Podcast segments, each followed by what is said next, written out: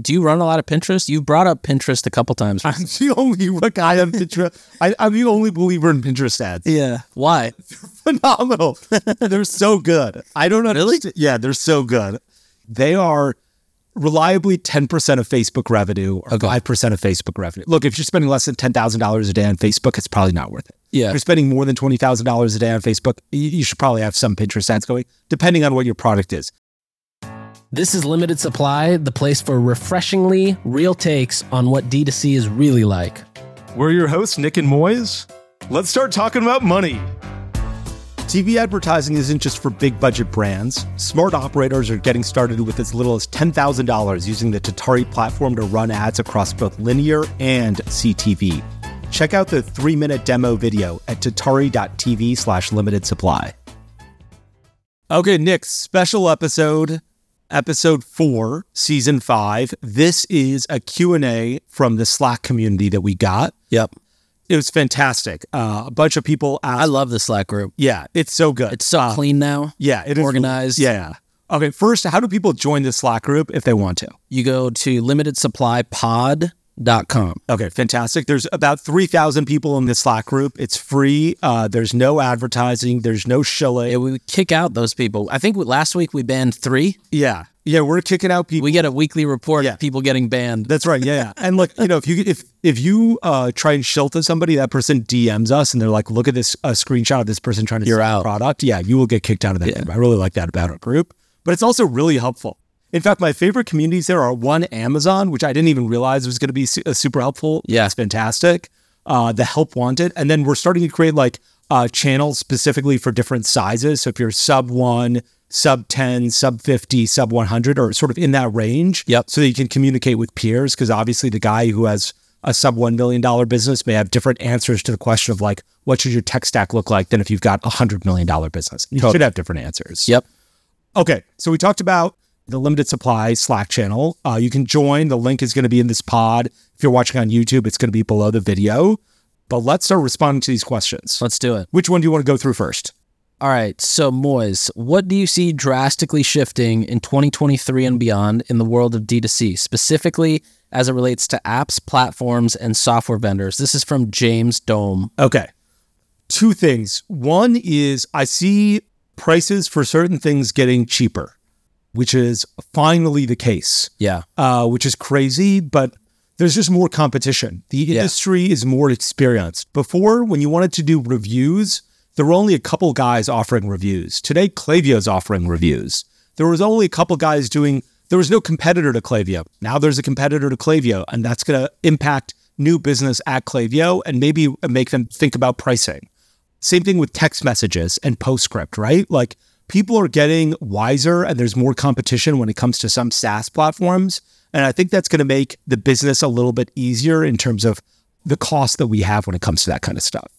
I agree with everything you said there. Uh, the only other thought I had was a lot of these companies that raised a bunch of money are not hitting their valuation targets for their next raise.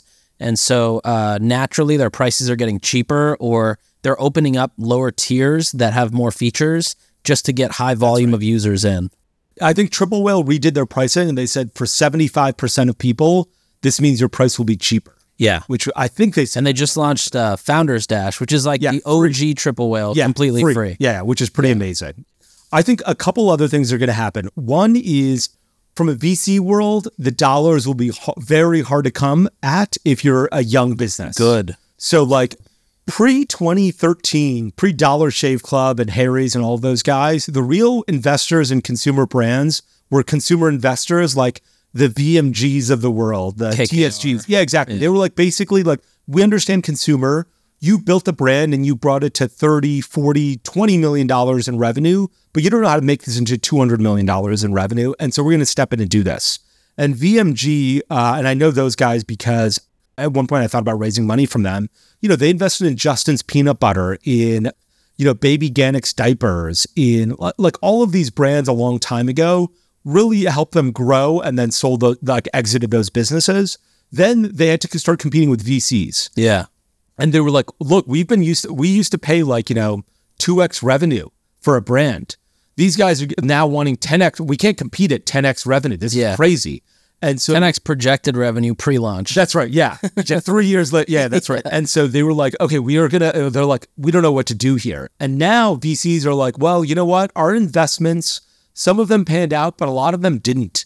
And a lot of them are taking a really long time. And maybe the 10x valuation that we, we were giving these businesses isn't accurate. Mm-hmm. And so now I feel like those old business, the old investors, the VMGs of the world, the San Francisco Equity Partners, the Encore Capitals are back being like, hey, look, remember us?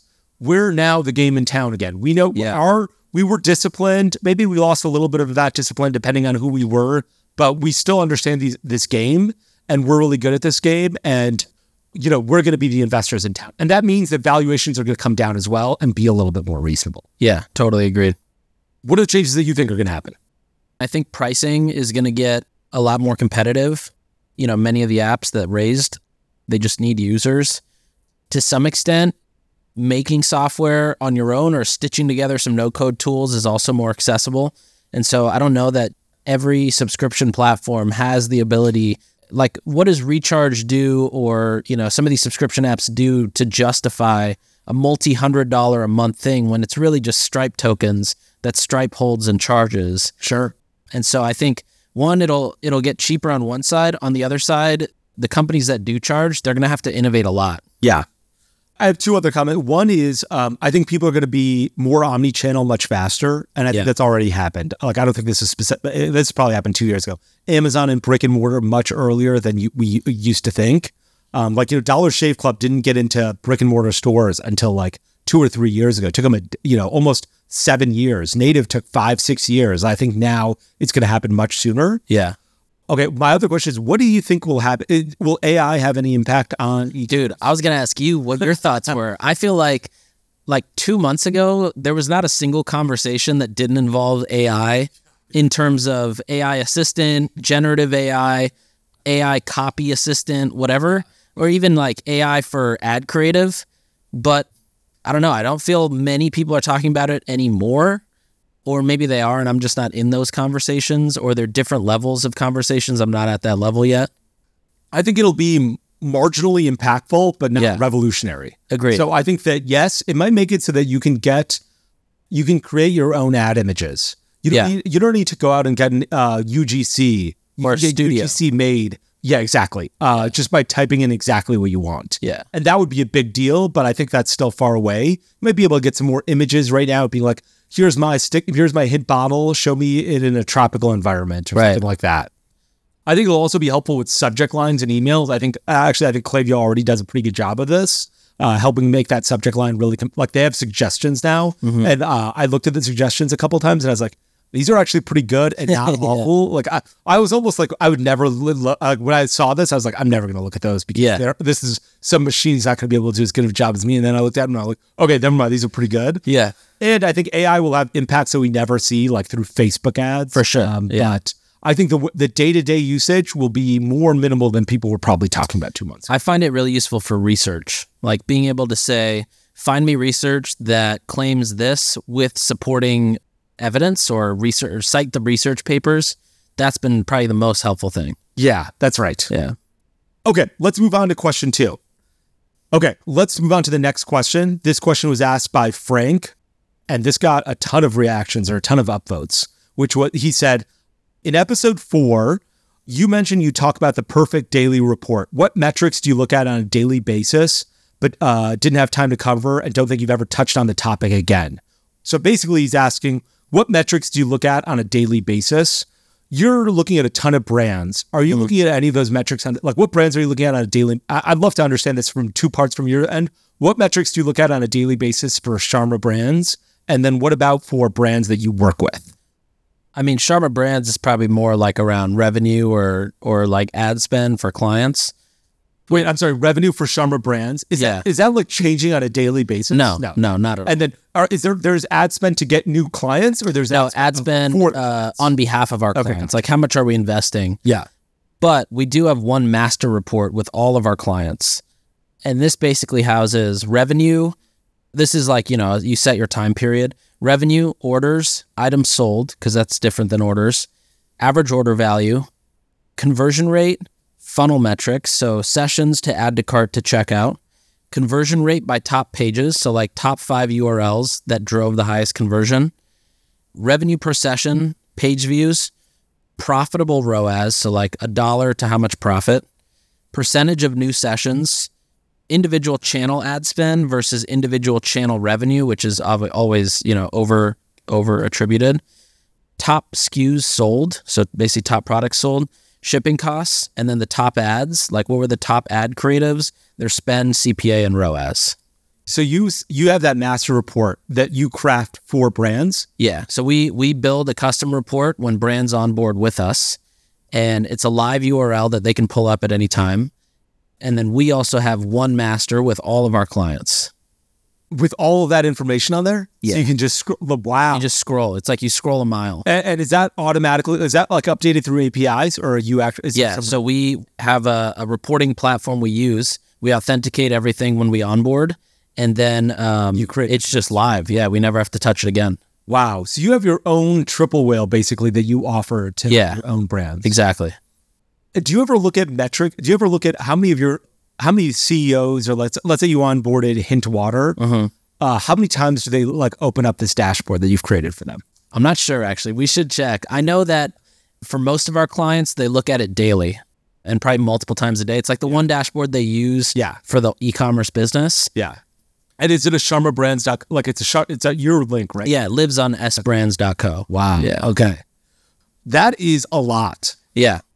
Here are the metrics that I look at on a daily basis. Uh, revenue, revenue by new customers versus returning customers.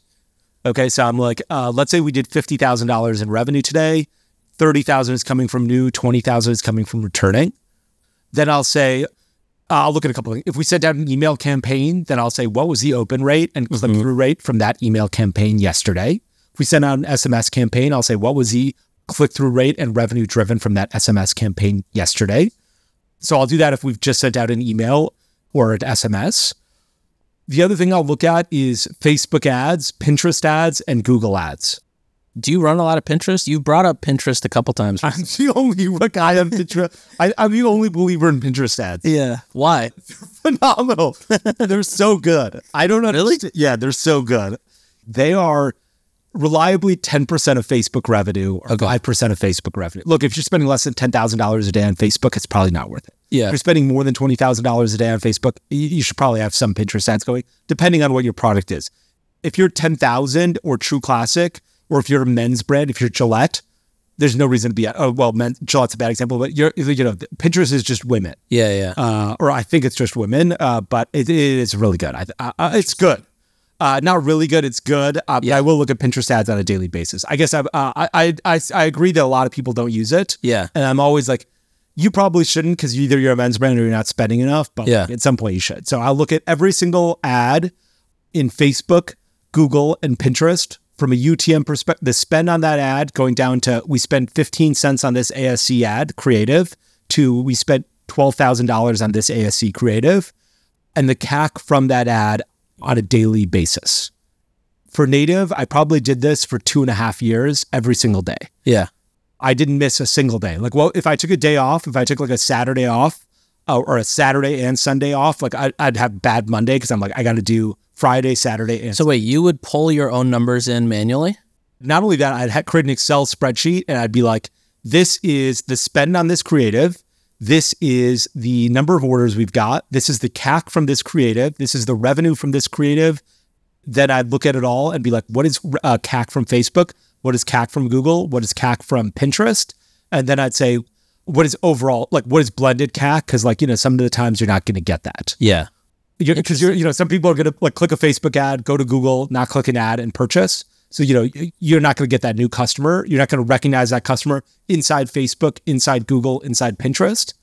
And so then I'll look at it from a blended basis of like all new customer revenue, all new customers, all spend. So I'll say, let's say we spent $20,000 today and we got uh, a, 100 customers today. Okay, great. Our, you know, spend is it's $200 per customer today.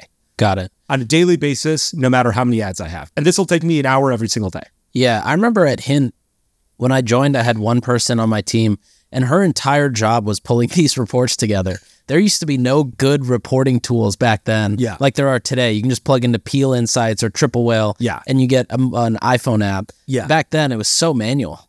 Uh, you know, when I am really hands on in a brand that I'm trying to help out, I will do this for that brand and personally do it and do it manually. And I won't be able to help that brand for 30, 60 days until I've done this for 30, 60 days. And then I'm like, now I understand your business because I understand what's working and what doesn't. Is it lookalike audiences? Is it business as usual? Is it ASCs? Is it retargeting? That's like what's working here? What isn't working? What sucks? Right. And uh, where can I help? And I still do this manually for brands on a daily basis. Like I did this, it's Saturday. I did this this morning. Yeah. Like I, you know, I did it this morning for a brand. And this takes a bunch of my time on a daily basis doing Yeah. this for multiple brands because I'm like, and it's a real pain in the butt sometimes, but it's so powerful. I, Yeah. And I understand that using the Triple Whales of the world and all those guys, the reality is doing it manually is so You just yeah, it's like uh, it's like handwriting something versus typing something. you're gonna- you're yeah, you remember it way better. And like, you know, you look at it and I'm just like, oh my God, this is a lot of, I'll be like, this creative bombed yesterday. What Yeah. happened? What's going on here? Are there bad comments? then you go and you see a comment. Yeah. Are there bad comments on it? Was it just this one day? Has it been multiple days? And then the way I'll start looking at it, it like I'll do this for 60 days for uh, business. And then I'll start putting in yellow anything where I'm like, this is not performing for more than four days. You should probably shut it off. Yeah. And so it's super powerful. And in the Slack channel after this, I will post a blank spreadsheet of what the outline looks like. Oh, that'd be sick. And it's very simple. Uh, I kid you not, where I've done this every single day. And every month I start a new spreadsheet for every brand that I do this for to look into it, to be like, what's working and what isn't. When people ask me, what do I do? This is the number one thing I do in e commerce. I spend all my time doing this Yeah. because it helps me, it informs me on what's working and what's not. Totally. Uh, for, on a monthly basis, I'll be like, what does it look like from a cohort perspective in terms of returning customer rate, uh, repeat purchase rate? You know, what does our open rate look like? You know, what I love in Klaviyo is those like benchmarks, Right. Those benchmarks to be like, how am I doing here? What's my open rate look like? And so on a monthly basis, I'll look at a bunch of stuff and create a full P and L. Uh, if I were running a business, which I'm not, I just do the Facebook stuff. Uh, but on a daily basis, we'll look at this Facebook ads. And I don't understand why everyone doesn't do this, especially even when Native was doing 75, 80 million dollars a year, I was still doing this personally. And I wouldn't let anybody else do this because I was like, you're not going to give a shit like I care. Right. And I don't understand why businesses don't do this, why CEOs don't do this. They don't want to get their hands dirty. And this takes a lot of time and effort. Yeah, they're too good for it. Yeah, don't be too good for this. This is too important to give up. Yeah. And if your business is built on ads or marketing, which all of these e commerce businesses are, don't give this up. All right. Next question from Janelle. Janelle says, if you're building mostly solo at the moment, who is the first hire and what is their role that will give you the most momentum? Okay. I have two options here. Yeah, Curious let's what- hear yours. Okay, so mine are from what I've seen most most of the time if somebody's building solo and uh, they haven't failed, they're usually good at storytelling and sort of describing the brand and building the brand. Uh, what they're usually not good at is either product and ops or growth, like bringing customers in or making sure the product gets proportionally better over time. And so the two people I wrote are, you know, depending on which one you need more. One is a growth person, somebody who can help you from e-commerce management, merchandising, you know, making sure the site's working, testing new layouts of landing pages, overseeing your ads, you know, getting better creative. And the other person is probably on the product side, like how do you make shipping more efficient? Or like we were talking about a couple episodes ago, knowing how big the box should be to hit the right mark in the shipping cost. Or you know using looking at your 3PL bill and making sure that's good or just making sure you're getting samples uh, far out in advance so that you know you don't get stuck with Chinese New Year when it's time to place your order. I think that's the exact right answer. I would add one caveat to that, which was at Native, our first like four hires were customer service people. Yeah. But I think that you're right about a lot of that. Uh, hire customer service people, but uh, like a lot of people would say maybe your first hire should be customer service so that you don't have to do it. I'd say, yeah, your first hire can be customer service, but don't ever stop doing that or like don't stop doing it for the first couple of years, even if, if you have that person Yeah. until you're at 20, 30 million dollars and feel like you really have product market fit. Until then, you want to understand the problems of the business. You want to be like, you know what you're going to understand is what like what an unboxing experience is doing poorly. Uh, when somebody doesn't love a scent, when products are leaking in transit, when shipping is taking a really long time. All of that stuff you're going to understand if you're doing customer service. And like a lot of times, if you out either you outsource that or make a hire, a really junior hire for that, those people may not have the confidence or courage to come to you and say, Hey, look, I think there's a problem in the business. Mm-hmm. And I found that a lot. Like sometimes I'd be like, I think we're out of stock on something. And we'd be like, Yeah, we are out of stock. And I'm like, How has nobody told me this? Yeah. Uh, what is going on here? Yeah. And I think it's really important to foster a culture of like, hey, you should be able to communicate even with problems. For sure. Problems you've created, no problem.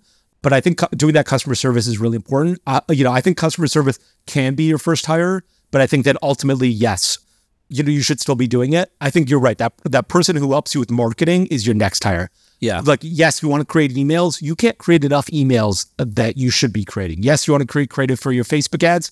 You probably can't do that all yourself or fast enough to do that yourself. Yeah. You want a second set of eyes on those emails. You want a second set of eyes on SMSs so you don't accidentally say, where the fuck is this in that SMS, right? You Yeah. accidentally type that instead of in the SMS instead of in Slack. Yeah. Like you want that second. So I think that is the next hire.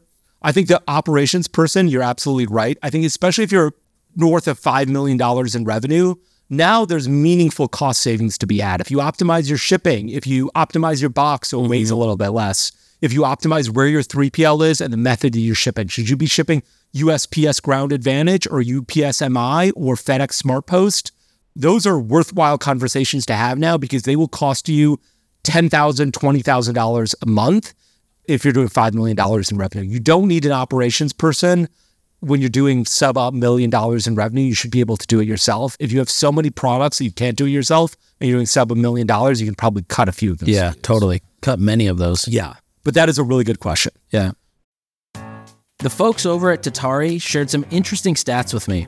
Over the past three years, brands that were running TV ads on Black Friday, Cyber Monday saw a 50% boost in conversion rates compared to a typical week during the year. That's wild. Fabletics was one of those clients, and their CAC dropped by 70%. They had 110,000 incremental site visitors, and branded search increased by 25%. So if you want to supercharge your holiday campaigns this year, you should try TV ads, and the best platform to use is Tatari. Check out their three-minute demo video and other case studies at tatari.tv slash limited supply. Okay, next question from Shaan Puri. He says he's the MFM guy, uh, my first million. Shaan asks, what percentage of revenue do you target for headcount ads during a business scale up? Let's say you're year two or year three. Yeah, I'm curious what your take is here. Good question. Very, very low. And it, mine, uh, like, you know, I think a lot of people spend way too much on headcount. Yeah, I always I come think I back to spend way you. too little on headcount. Yeah, you, I feel like your rule of thumb is for every million dollars, you get one employee. I think it's even less than that, actually. Like um, at Native, at our peak, we were doing $750,000 per month per employee, which is insane. Wow. So we were doing, you know, $8 million, $9 million per year per employee. Wow. I think that's too low. Uh, I think that is a good method of thinking about it. But I'd say probably $2 million, like early on, maybe yes, a million dollars per employee per year. So if you're at $10 million, you can have 10 employees. If you're at 20, you can have 13, 4. I think at some point it gets Yeah, worse. it tapers can- off. Yeah, exactly. You can get, you have to do a million five, then 2 million. dollars. Right. So I, it, it definitely depends. I would say I target under 10%. If I see businesses with 20%, you know, if it was Sharma Brands, I'd say this is different. You're not selling an e-commerce business. Sure. You need people to run your business. But if you're an e-commerce business and 20% of your revenue is spent on headcount, that is a lot of lost dollars. And I'd be very, very worried about that. I would Yeah. say under 10%, I feel good. Under 5%, I'm like, you're doing really well. Under 2.5%, which I've seen, you probably need to hire more, but I, I, I like you. Yeah. a lot of the clients that we have at Sharma Brands, most of their digital team is probably uh, like for, on a marketing side, it's no more than usually three people. And that could be a brand that's doing 100 million in D2C or 25 million in D2C. But they have a lot more like agencies and contractors that they work with. And they might use and then turn off for a bit and go back to them as they need versus having all these people internal. Yeah, I do think that like our business is unique in that like we have so many third parties that it can like skew this number of like, okay, well, you have an agency, doesn't that count? And yeah, it does count. You know, for us, when we sold the business, we were eight employees. And I think by far the largest group was customer service. It was four or five employees in CS. You can do a lot. Like you, we all underestimate what we can do. Agreed. Can probably do a lot. And if you're like, it also depends on the mode that you're in. If you're in growth mode, you probably need to focus more on products and strategy and branding. And if you're in like maintenance mode, which is two or three years, you might be in maintenance mode. You might be like, look, all I need is CS, some operations, that kind of stuff. Yeah. So I think that kind of stuff does depend. And like, you know, when I was running it, I was like, look, I'm good at Facebook ads, but I'm not good at Google ads and I'm not good at, and our Pinterest ad rep at the time, I'll tell you, was running our Pinterest ads. That's how good he was. Yeah. And then we had some agency helping us with some emails when we, probably like year three or year four as well. Yeah. I think the answer to Shaan's question, which is a really good one, is less than 10% is right. There are reasons that it could be more than, even with agencies, I think it's probably less than 10%. There are reasons it could be north of 10%, but like north of 20%, I'd really be like, you have to justify this because this seems like if we were in a board meeting and someone said I'm 10%, I'd be like, we can move on. Someone said I'm 2%, I'd be like, why is it so low? And if someone said I'm 20%, I'd be like, we need to have a conversation. What's going on over here? Yeah. Why do you have some? For for like some of the boards you sit on, do you know where that number is? They're pretty good, actually. Most Yeah. are pretty good. There are there are instances, uh, not on boards that I said where I've seen where I'm like, why do you have so many people in this marketing department? Like, and the reality is, you have to be really disciplined as a CEO because the first thing anyone like when someone's hired after a couple of years, you know what they want to do? Manage somebody. Yeah. You know, yeah. they're like, yeah, I'm 24 now. I need to manage somebody. I need three direct reports. Yeah. And like uh, one, I hate direct. I want zero direct Yeah. reports. The Nobody fewer the better. To me, yeah, Yeah. I think that's the difference between like you know when you get to an executive level, like when you're when you're growing, you're like look at how many direct reports I have. Yeah. It's awesome. When you're an executive, you're like, please Yeah. nobody. Please stop texting me. that's right. Uh, I think that, but I think that's true. But I think that um, there will be as much work as you give people, right? Yeah, you're like totally. So, so the more people you hire, they'll find a way to look busy or keep busy. yeah. Uh, and I think that's really scary. Like, if you fired three people on your staff right now, what would change in your revenue in the next six months? And if the answer is nothing, then you should stop hiring at least. Yeah. Uh, I think that that's a that's a good way to look at it. Agreed. Okay, let's go on to the next question. All right. So Arbon Show asked, what percentage of revenue do you target from upsells and cross sells?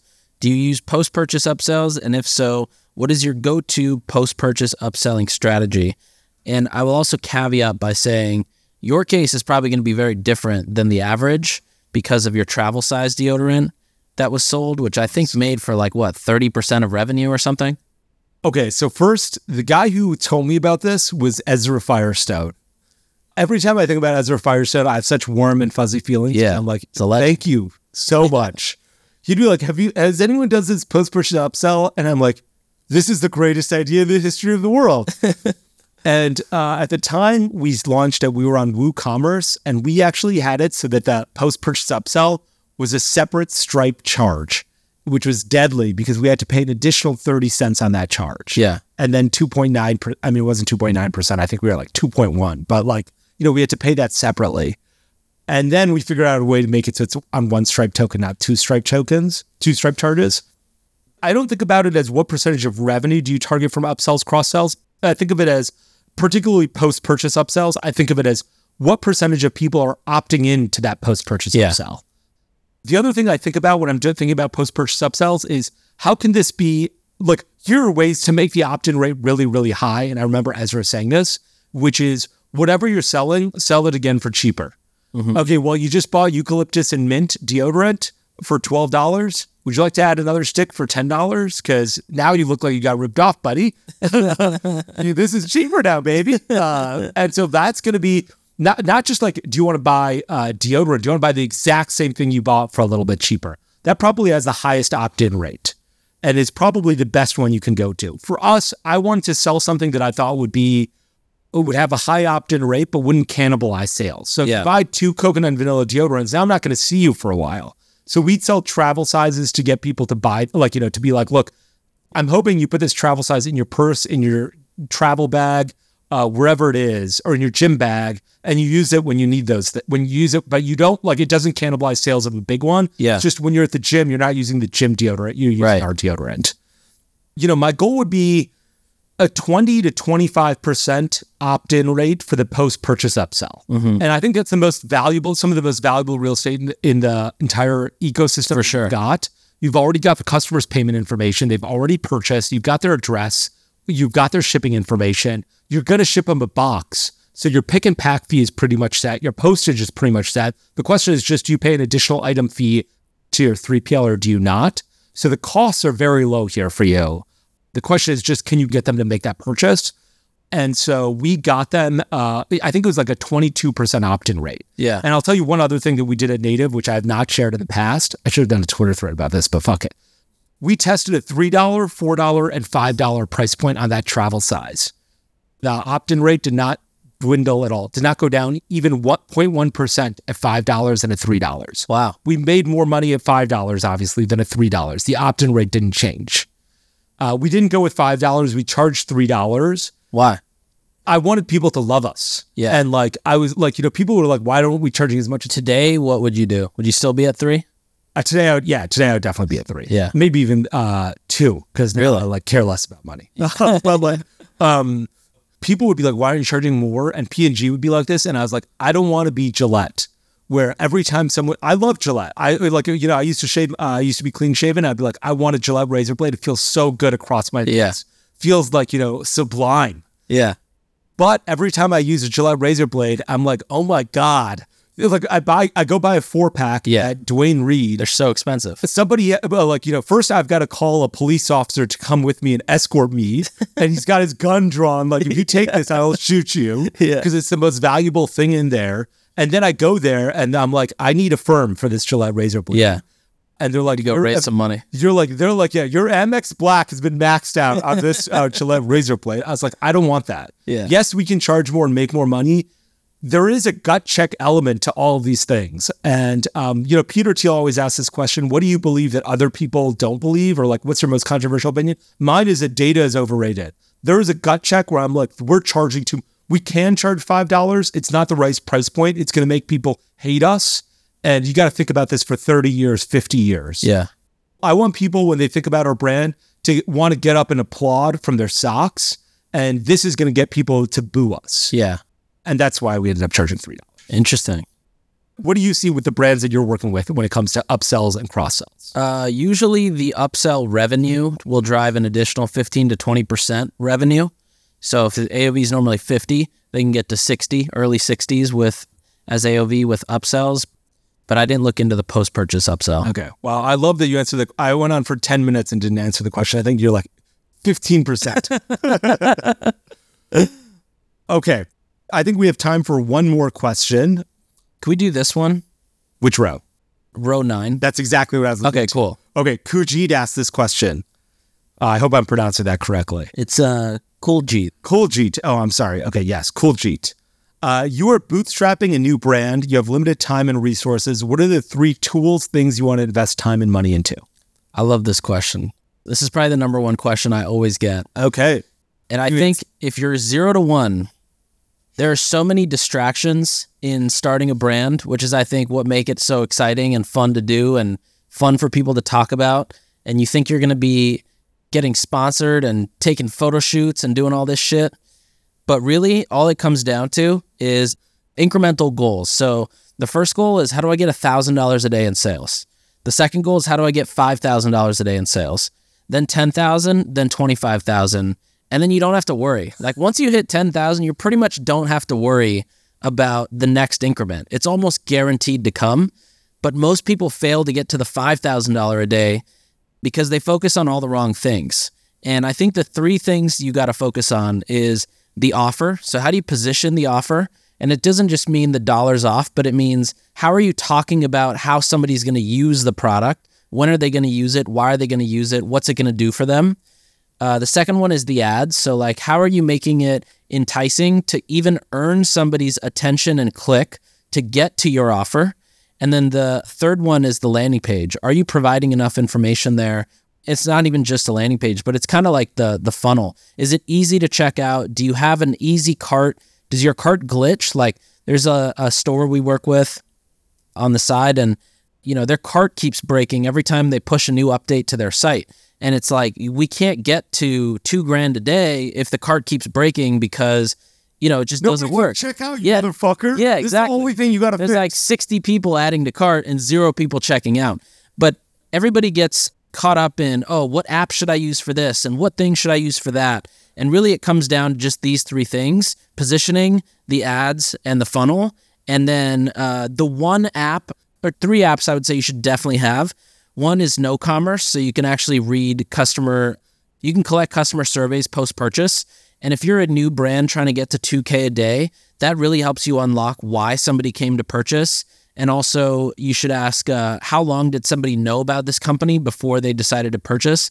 The second one is reviews because you the more social proof you have, the easier it becomes to acquire customers. Yeah. And I think that's someplace that that's a spot that a lot of people don't really focus on and focus on in a way meaning like are you creative? Are you understanding when the order is being delivered and then making sure you're sending an email that catches attention to ask them to come review?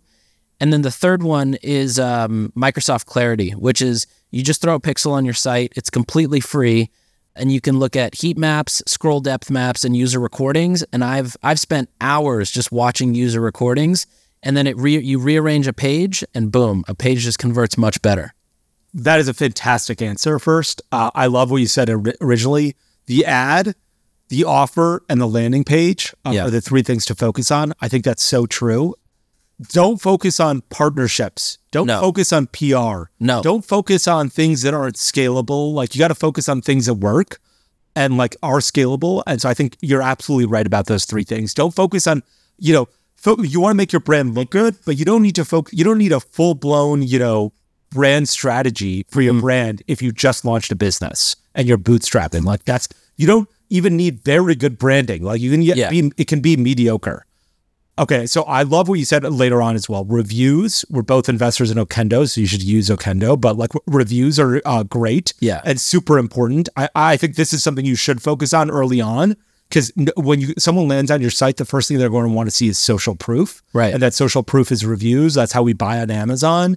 In 2015, if you were starting your business, I'd say the only thing you need to focus on is reviews on your site. Now, I'd say you probably want somebody to do one or two YouTube videos as well, because people are going to search there for social proof as well to make sure that your product is legit, you're not a scam, that it works, all that kind of stuff. MS Clarity is such a good one. I I've never used it, and that is such a good one. And Yeah. it's free. Completely free yeah. This is the one I'm going to disagree with you on, which is KnoCommerce. I know the KnoCommerce guys and I respect those guys. If you're bootstrapped and early on, you should be emailing all these guys personally. Yeah. Uh, so in the same way that like the way to ask for a review is to email that person and be like, Nick, you just bought a deodorant from us. Thank you so much. We're a small family business. We really appreciate it. If you loved your experience with Native, please here's a link. Please leave a review. If you didn't, please respond to this email and tell me why you didn't love it. I'd love to make your experience better, and I want to make this uh, brand better, and I want you to love it. Let me know. Thanks, Moiz. That's how we got reviews. People would always be like, "How do you have all these reviews? Are they fake?" And I'm like, "What are you talking about? We just send out this email. Are you guys? Are you not sending out an email? Like, uh, this isn't rocket science. Yeah. Like, the worst thing is is you just set up the uh, the generic email review capture. So then you're like, it's not working. Yes, yeah. You you need to personalize that. Yeah, agreed. Um, but I also think that, like, you know, from an early brand standpoint, I would have no problem. You should call the first hundred customers you get, send them a message and be like, "Hey, I'm Nik Sharma. I just started this brand. Um, I think you're really going to love this product. If you have any problems, let me know. I'd love to talk to you for five minutes if you've got it about why you purchased Native deodorant. Do you got five minutes? Like, Yeah. here's my phone number. Call me anytime." And I think that's really powerful because then you're going to say, how long were you thinking about buying something from us? What got you excited about it? Yep. Like, you know, all those things. You'll get a lot more information from those five minutes. So I, I do think that there's a place for new commerce. I think it's a little bit later down the line. But if you're bootstrapping a new brand, it's not surveys. You need to do the work of like getting into the people's on people's phones. Text them, hey Nick, you just purchased from us. That's so awesome. Thank you. We're a small brand. I really appreciate it. How why'd you choose us? Like get into conversations Yeah. so you can learn about the customer. I love that idea. Uh, but otherwise, I couldn't. Agree. I love what you said. Add offer landing page. The honest answer is do not focus on PR. Do not focus. do not do PR. yes, do not do uh, you know any of those types of things. There's so many distractions trying to avoid those, and the three that you mentioned are right on point. It's crazy to think about. Like, I feel like two years ago, any brand that was starting, like one of the early questions I'd always get hey, what do you think of this PR agency? Or what's a good PR agency? And it's like, dude, you're about to pay these guys $25,000 to do the same thing you could do. Get an email and email somebody and suggest a pitch and that that email will get you five sales. Like you'll you're going to be yeah. on BuzzFeed, and it's yeah, be, uh, uh, maybe fifty sales, right? And you spend twenty five thousand dollars this month, and you spend twenty five thousand next month too. Are you crazy? Yeah. Are you rich? And it's it's also funny because in the in the long run, looking back on all those companies that thought they were just building brand, those companies didn't build any brand. That's right. Yeah, brand comes from sales. People yeah. using your product, loving it, and talking to other people about it. Yeah. From being you know, and it featured in the New York Times once. Right. That's not how you build a brand. Totally. Okay, I think that's all the time we've got. We're gonna do another one of these. So again, if you want to ask Slack. questions, yeah, please join the Slack group. It's uh, limitedsupplypod.com. It's fantastic. It's really starting to blow up. We've got thousands of people that are active there. No salesmanship, no pitches. It's really good. Uh, please join in. And this was a ton of fun. Actually, these were great questions. These were awesome. I loved these. Honestly, our Slack fucking rocks. Yeah, it is. They know us. Yeah, it's the best. Yeah. Okay, looking forward to episode five. Talk to you guys soon. See ya. Thanks for tuning in. We'll be back next time to cut through the noise in CPG, retail, and e commerce. And if you enjoyed this episode, then why not share it with a friend? And be sure to subscribe wherever you listen so you don't miss the next one.